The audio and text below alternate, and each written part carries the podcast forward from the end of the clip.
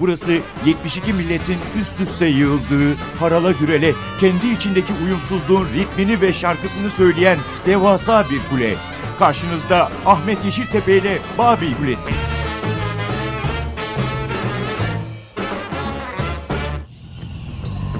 Morning, Mr. Hammond. Your mission, should you choose to accept it, involves recovery of a stolen item designated Chimera. You may select any two team members, but it is essential that the third team member be Naya Nordorf Hall.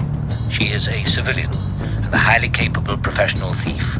You have 48 hours to recruit Miss Nordorf Hall and meet me in Seville to receive your assignment. As always, should you or any member of your IM force be caught or killed, the Secretary will disavow all knowledge of your actions. And Mr. Hunt, the next time you go on holiday, please be good enough to let us know where you're going. This message will self destruct in five seconds. If I let you know where I'm going, I won't be on holiday.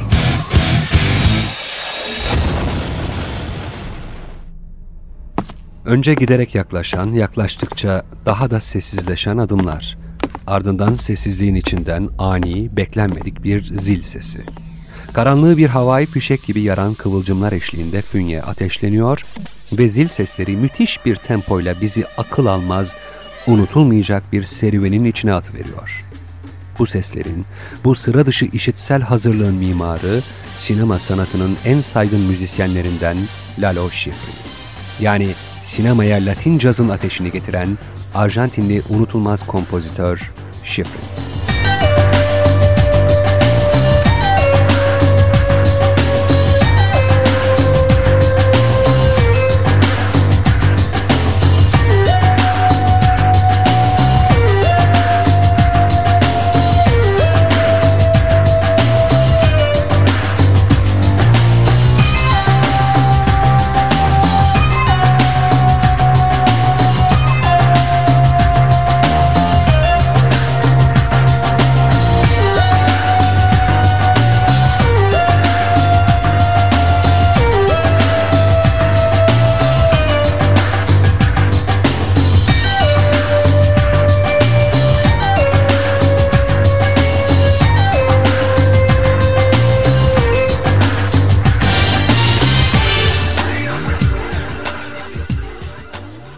Babil Kulesi öyküsünü anlatmaya başladığı film müziği sanatının ele avuca sığmaz yaratıcılarından Lalo Schifrin'e bir kez daha ama bu defa daha çok eserlerini mercek altına alarak bakıyor.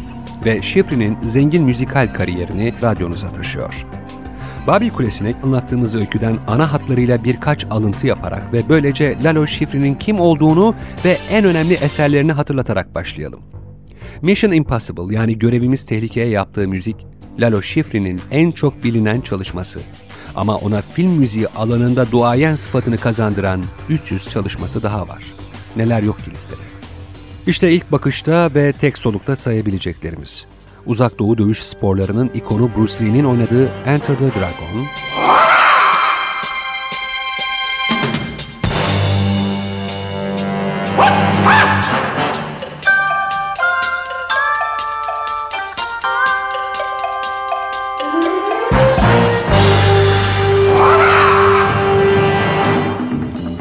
Clint Eastwood'a 70'lerde acımasız dedektif Kirli Harry cübbesini giydiren Dirty Harry, Clint Eastwood. Detective Harry Callahan. You don't assign him. Stop! To murder cases. You just turn him loose. Steve McQueen'i arabasıyla birlikte efsaneleştiren polisiye Bullet,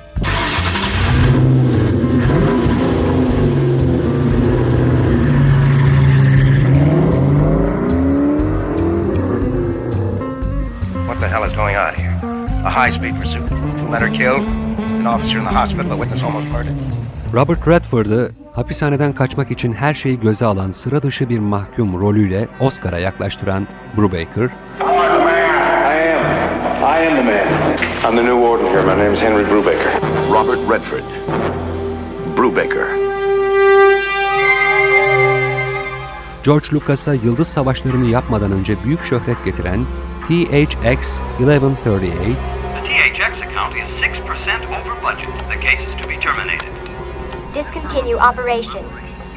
Report to Thermal Station 62. Discontinue. operation. Kadın cinselliğini sınırsızca irdeleyen The Fox,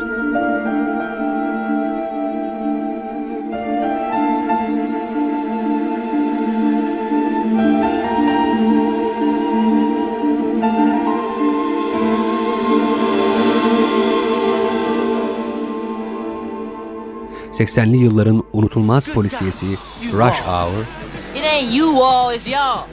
Y'all! You sound like a karate movie. Y'all! Yo! Say it from right here with some soul. Y'all! Y'all! Y'all! Y'all! Let me show your goofy ass how to do this. ve Norman Jewison'ı televizyon dizilerinden sinemaya yönetmen olarak taşıyan The Cincinnati Kid. I can get the money. I know you can. You're good, kid. But as long as I'm around, you're second best. You might as well learn to live with it.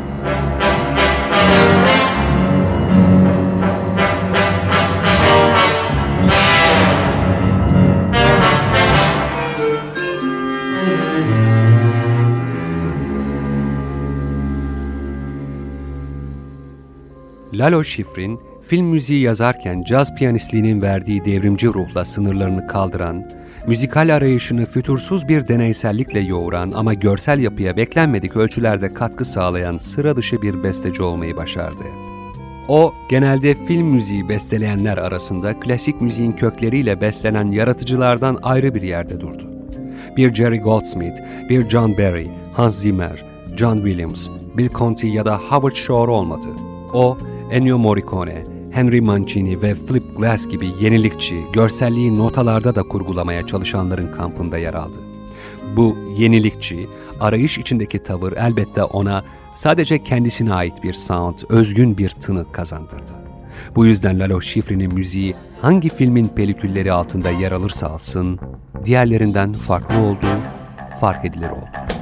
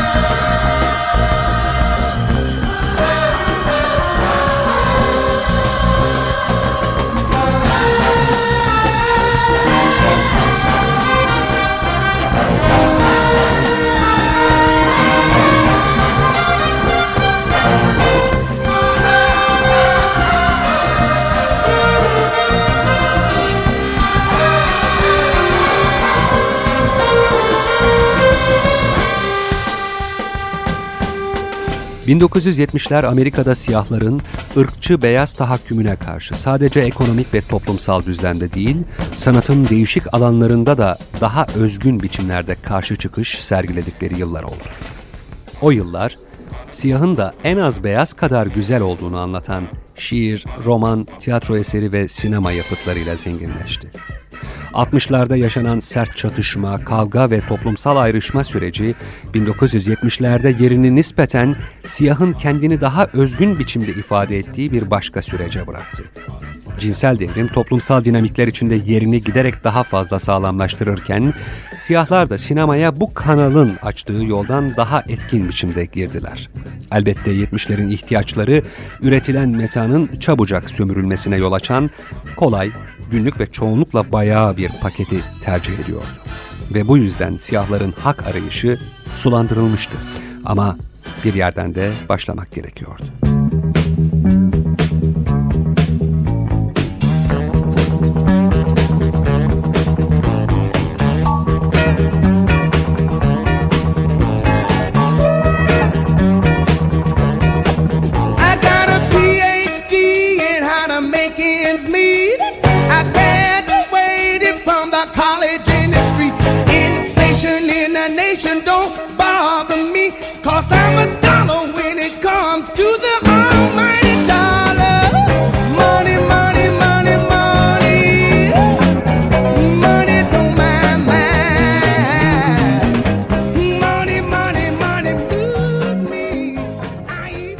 Seks satar.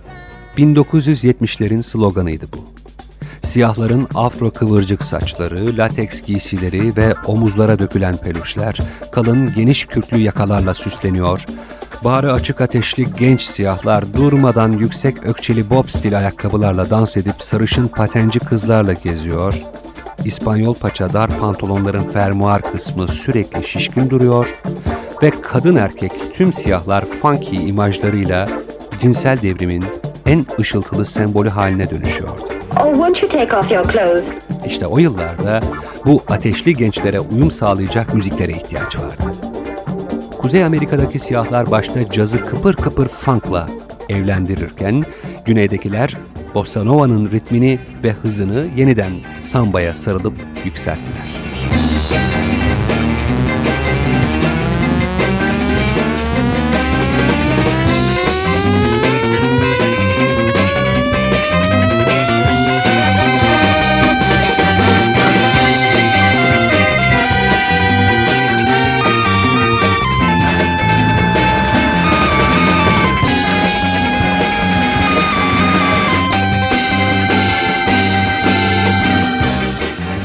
İşte tam bu dönemde Hollywood'da Black Exploitation yani siyah sömürüsü hedefleyen filmler büyük iş yapar hale geldi. Bu tür filmlerde yönetmenler, oyuncular, müzisyenler çoğunlukla siyahtı ve zaten konu gereği de öyle olmak zorundaydı. Bu türün fanatik yapımlarında özellikle beyaz kadınlara bayağı roller veriliyor yani küçük düşürülüyor ve siyahlar beyaz tahakkümünden bu şekilde bir nevi intikam alıyorlardı. This is the color of black, baby. It's a whole lot different than white. Filmlerin en kritik sahnelerinde beyaz adam mutlaka arkadan saldırıyor ama her defasında siyah adamın attığı sağlam dayakla kendisine kaçacak yer arıyordu. They rode into a white man's town.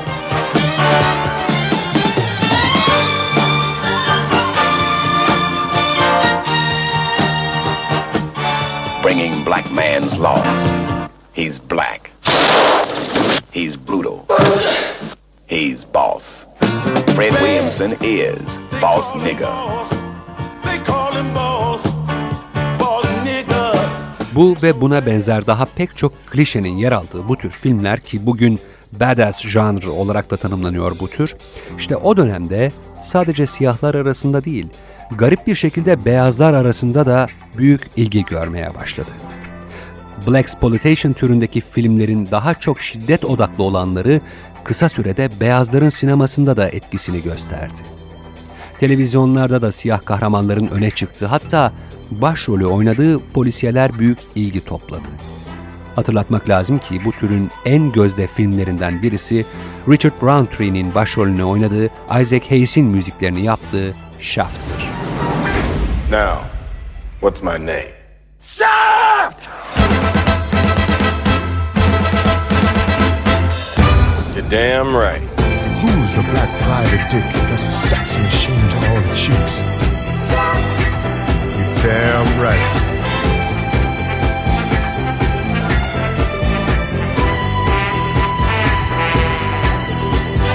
Who is the man that would risk his neck for his brother, man? Can you dig it?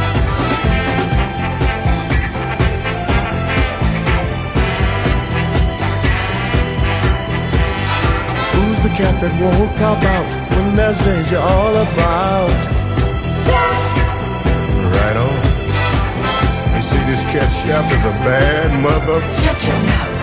What I'm talking about, Chef? Then we can do.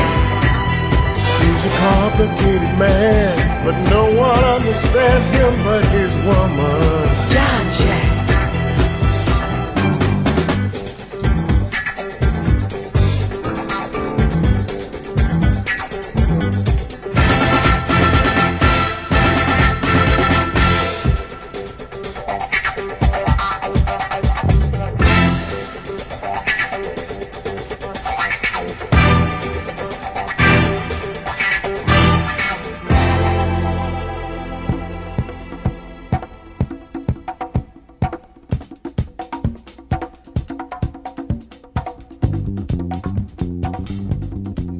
İşte yine tam bu dönemde bu tür filmleri arka fonunda funk ve latin cazıyla paketleyen bir film müziği üretim sürecine girildi. kimi sinema eleştirmenleri Black Exploitation sürecinde ortaya çıkan film müziklerini hiçbir sanat değeri bulunmayan popcorn ürünler, özensiz fon müzikleri olarak tanımladılar. Kimileri ise fondaki müziğin senaryolardaki gibi aslında gerçek bir arayış içinde olduğunu iddia ettiler. Yani fondaki müzik temelde deneysel, arayış odaklı ürünlerdi ama değerlerini bilmek için epey zaman geçmesi gerekecekti. Çünkü Black Exploitation, siyah sömürüsüyle gişe yapmaya kalkışan bu tarz filmler pek çok sinema eleştirmenine göre kiç, bir başka ifadeyle zevksizlik abidesiydi. Bu süreçte Hollywood'da artık saygın bir noktaya ulaşmış olan Arjantinli film müziği bestecisi, caz piyanisti Lalo Schifrin, sinema eleştirmenlerine kulağını tıkayıp Black Exploitation yapımları kendisine örnek alarak klasik film müziği kulvarından ayrıldı. Lalo Schifrin, funk, rhythm and blues ve disco'nun kimi ateşli mezurlarından yararlanıp kendisine bugünkü deyimle sample'lar oluşturduğu ve yeni film müziklerini bu mezurlardan ilham alarak inşa etti. Lalo Schifrin, tıpkı Henry Mancini ve tıpkı Ennio Morricone'nin yaptığı gibi klasik müzik eksenli film müziği kampını 1970'lerden itibaren eskilere bıraktı.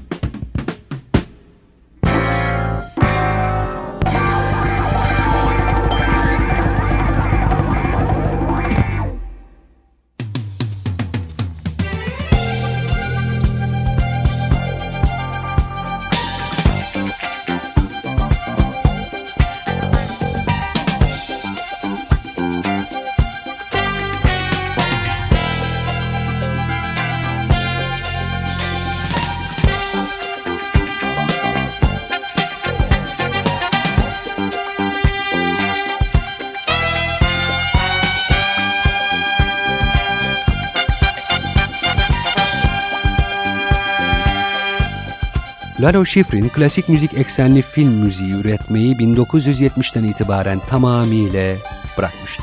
O artık senfoni orkestraları eşliğinde çoğunlukla lirik, bazen destansı anlatılar yaratmak istemiyor, köklerine geri dönüp bossa nova, caz ve bazen hırçın bir samba fırtınasıyla yaratmak, folklorik olanı keşfedip onun enstrümanlarıyla denemek istiyor. Bunun için daha önce girişimleri olmuştu. Zaten önceki film müzikleri de caz esintileri taşıyordu ama yapımcıların dayatmaları nedeniyle barok tınılardan tamamen uzaklaşamıyordu. Nihayet yönetmenliğini Rodney Amato'nun yaptığı Pussycat, Pussycat I Love You isimli filme müzik yaparak diğer bestecilerin izlediği rotadan tamamen ayrıldı.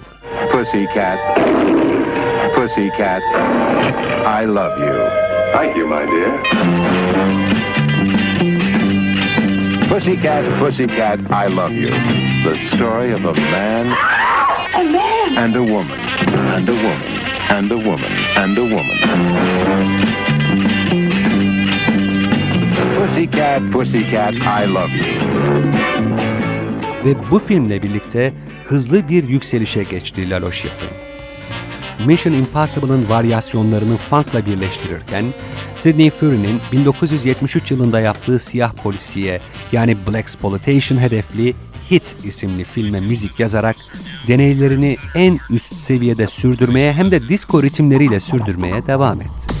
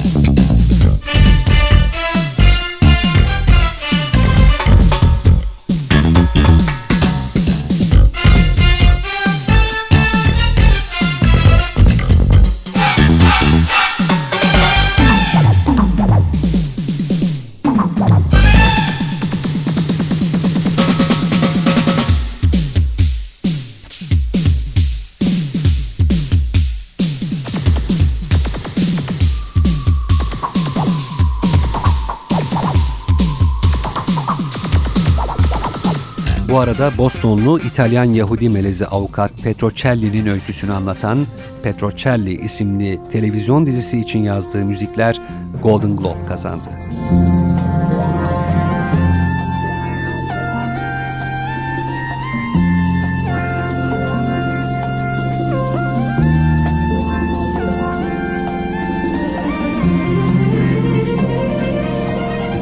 Televizyon dizisi olarak Maymunlar Cehennemi, Bronk isimli polisiye, New York Polis Departmanı'ndan unutulmaz ikili Starsky and Hutch, Amazon ormanlarında kaybolmuş avukat Brenda Starr ve biri siyah biri beyaz iki kadın polisin hikayesini anlatan Foster and Laurie isimli diziler, Lalo Schifrin'in 1970'lere damgasını vuran müzikleri bestelediği yapımlar oldu.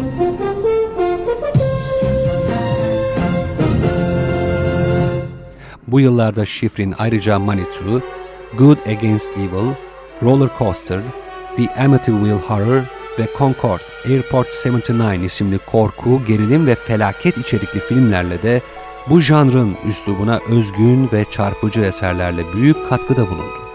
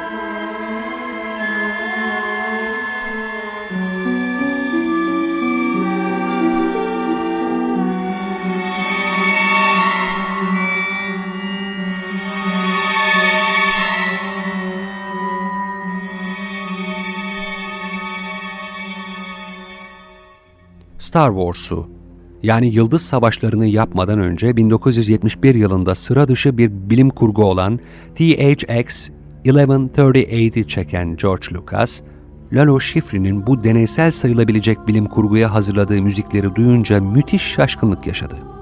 Çünkü Lucas o güne dek sinema sanatına ilişkin sadece kendisinin sıra dışı, yenilikçi, hatta devrimci sayılabilecek fikirlere sahip olduğunu düşünüyordu. Halbuki Lalo Schifrin cazı klasik müzikle kaynaştırmanın yanında Bossa Nova'yı da funkla evlendirmeye daha o günlerden kalkışmış ve ortaya inanılmaz zenginlikte hayal gücünü zorlayan bir ürün çıkmıştı. İşte bu yüzden Lucas Schifrin'i hep tanıdığı en çılgın yenilikçi müzisyen olarak adlandırmıştı. Gerçekten de THX 1138, 1971'in sonbaharına bakıldığında kendi dönemi için yenilikçi, arayış içinde olan, soran, sorgulayan yani önder niteliklere sahip bir filmdi. Ama sadece George Lucas'ın dehasının sinemasal izdüşümüyle değil, Lalo Schifrin'in müzikal anlatımıyla da bu tanımı fazlasıyla hak etmişti.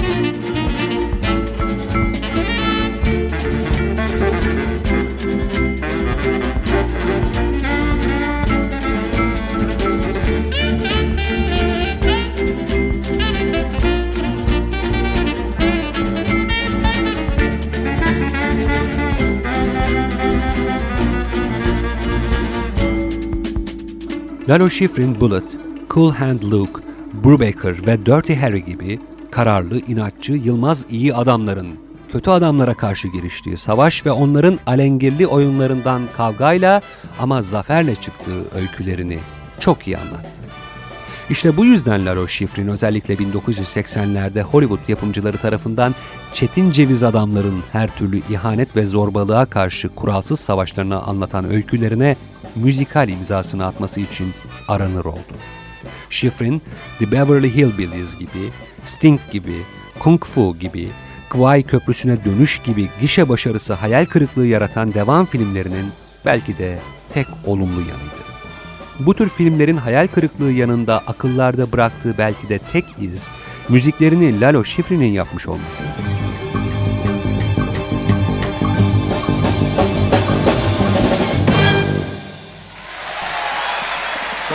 Más preparado, va de nuevo. 5, 6, 7, 8 y...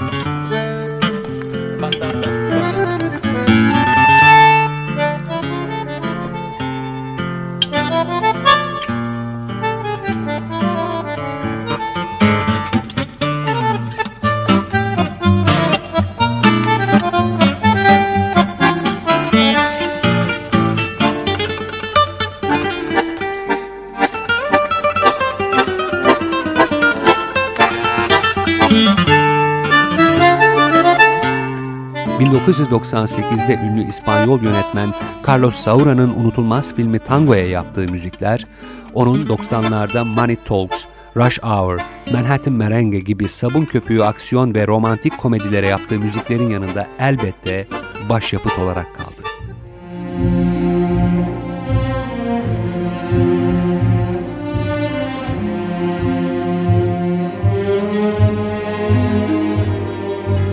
Ancak Şifri'nin en ağır, en olumsuz eleştirileri alan filmlere bile yaptığı müzikler hiçbir zaman unutulmadı.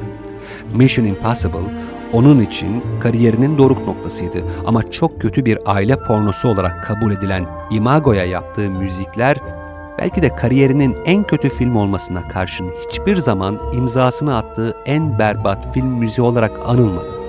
Çünkü Şefri'nin hiçbir çalışması bu tanımı hak edecek derecede baştan sağma ve özensiz olmadı.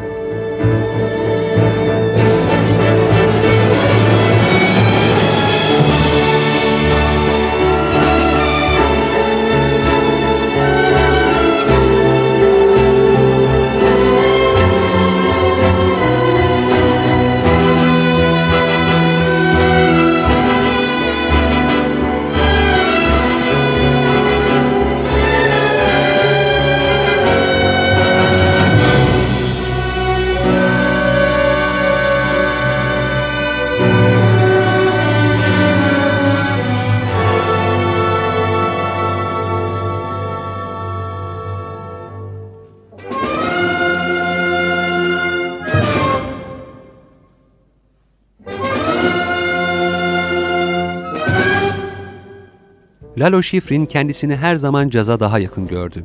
Bunda elbette Dizzy Gillespie ile birlikte New York müzikollerinde 3 yıl aynı sahneyi paylaşmasının katkısı büyük. Ama o klasik piyano eğitimi almasına karşın zaten daha 18 yaşında cazın vazgeçilmez tadını damağında hissetmişti, daha yeni yeni emekleyen bossa nova'nın ve tangonun sınırlarını deneyen müzisyenlerin izinden gitmeye başlamıştı. Schifrin, klasik müzikte ise kendini en fazla Sibelius'a yakın buluyordu. Hatta pek çok bestesinde eğer müziğimde klasiğin izleri derin biçimde varsa bu her zaman Sibelius'un verdiği ilhamla olmuştur diyor. Ama klasik müzik her ne kadar ilk göz ağrısı olsa da tercihinin her zaman cazdan, cazın sınır tanımayan devrimciliğinden yana olduğunu belirtmeden edemiyor Lalo Schifrin.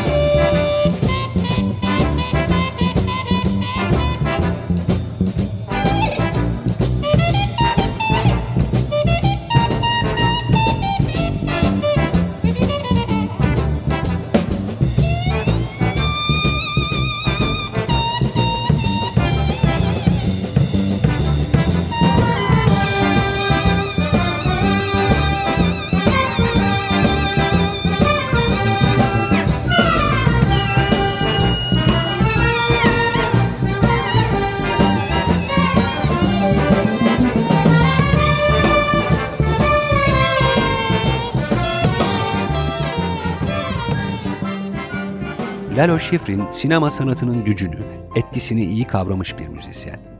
Bu nedenle sinemasal bir anlatının arka fonunda gizli saklı çalan, kişiliksiz, kimliksiz bir müziği yani muzak denen türü reddetmiş gerçek bir sanatçı, gerçek bir profesyonel. Muzak diyor Schifrin, sinemaya en büyük ihaneti muzak besteleyerek yaparsınız. O halde müzisyen olun. Eğer sinemayı seviyor ve sinemadan hayatınızı kazanıyorsanız filmlere en az görüntülere verilen emek kadar emek harcayıp müzik yazın diyor. Peki nedir muzak? Çıkış noktası 1930'lar olan herkese açık yerlerde arka planda çalınan hafif ya da hafifleştirilmiş müziğe ya da ticari metaya muzak deniyor. Örneğin alışveriş merkezi, asansör, havaalanı gibi kalabalıkların bulunduğu mekanlarda bazen de telefonda bekleme süreleri boyunca çalınan bu tür ürünler muzak olarak tanımlanabilir bireyin zevki dışında seçilmiş, zorla dinletilen müziğimsi ama müzikal açıdan herhangi bir anlam ifade etmeyen bu ürünlere karşı besteci ve piyanist Daniel Barenboim, geçen yıl savaş açtığını duyurmuş ve bu konuda bir kampanya başlatmıştı. Chicago Senfoni Orkestrası'nın direktörü de olan 63 yaşındaki Barenboim'e göre, arka fon müziği aslında kontrol edemediğimiz ya da kendi seçimimiz olmayan çeşitli yapay, anlamsız hatta saldırgan bir ticari metal. İşte Lalo Schifrin'in karşı çıktığı, öfke duyduğu film müzikleri de bu türden işler. Çünkü Schifrin sinemaya bir sanat olarak bakan, onun gerçek anlamda kıymet değerine bileşimindeki unsurların gücüyle ulaşılabileceğine inanan zeki bir sanatçı, sıra dışı bir yaratıcı. Yani muzak üreten değil, müzik üreten bir sanatçı.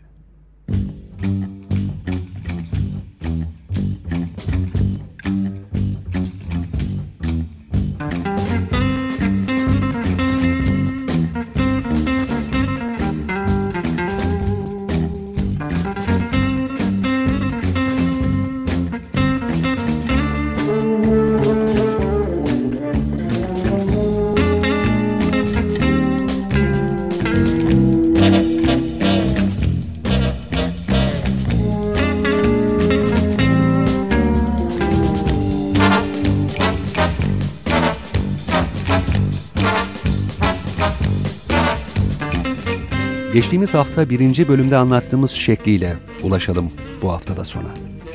Şöyle başlamışız söze. Lalo Schifrin 1970'lerin fonunu inşa etti. Serüven tutkunu o yılları. Biraz şaşkın, biraz cesur. Biraz bilge ama fazlasıyla samimi. Olağana yatkın ama çılgınca hektik. Seksapeli yüksek ama kapalı kapıları seven. Skandalı bol, karman çorman, nihayetinde eklektik, bol salçalı, bol dumanlı, bol heyecanlı yıllar 1970'ler. Nereye bakarsanız bakın, 70'lerde nereye elinizi atarsanız atın, hep o var arka fonda. Hatta bazen gerçek kahramanların önüne geçen, eline gitarı alıp ayağında tekerlekli patenlerle çılgınca eğlenen Lalo Schifrin şarkıları var fonda. Bossa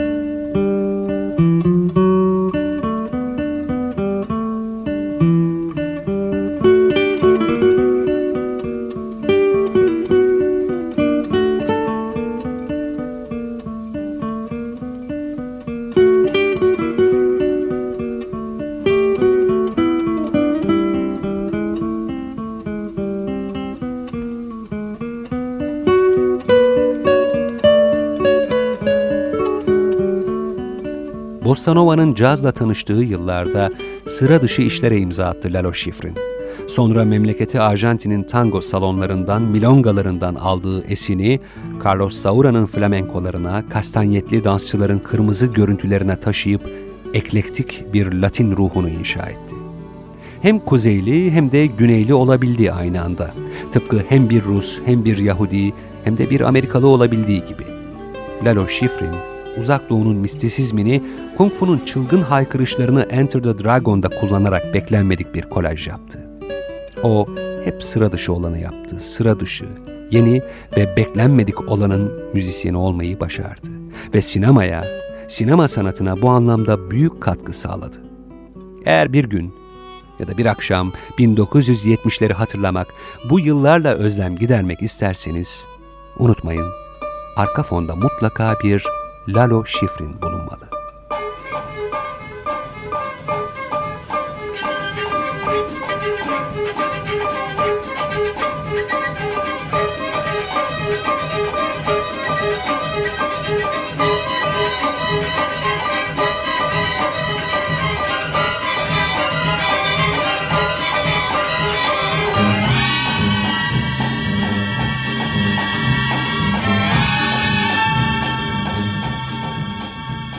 Bize ulaşmak, soru, görüş ve önerilerinizi aktarmak isterseniz yapacağınız tek şey babikulesi.ntv.com.tr adresine bir elektronik posta göndermek.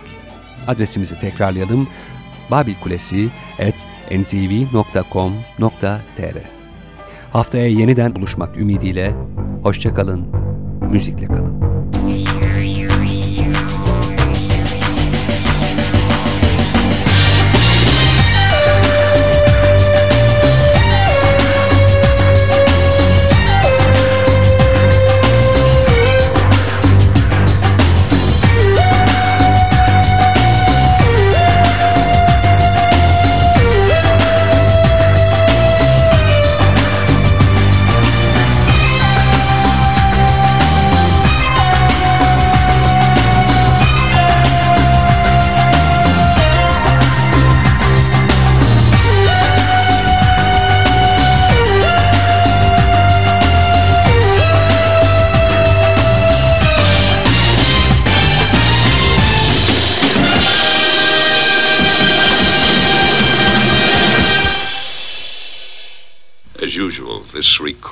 Decompose one minute after the breaking of the seal.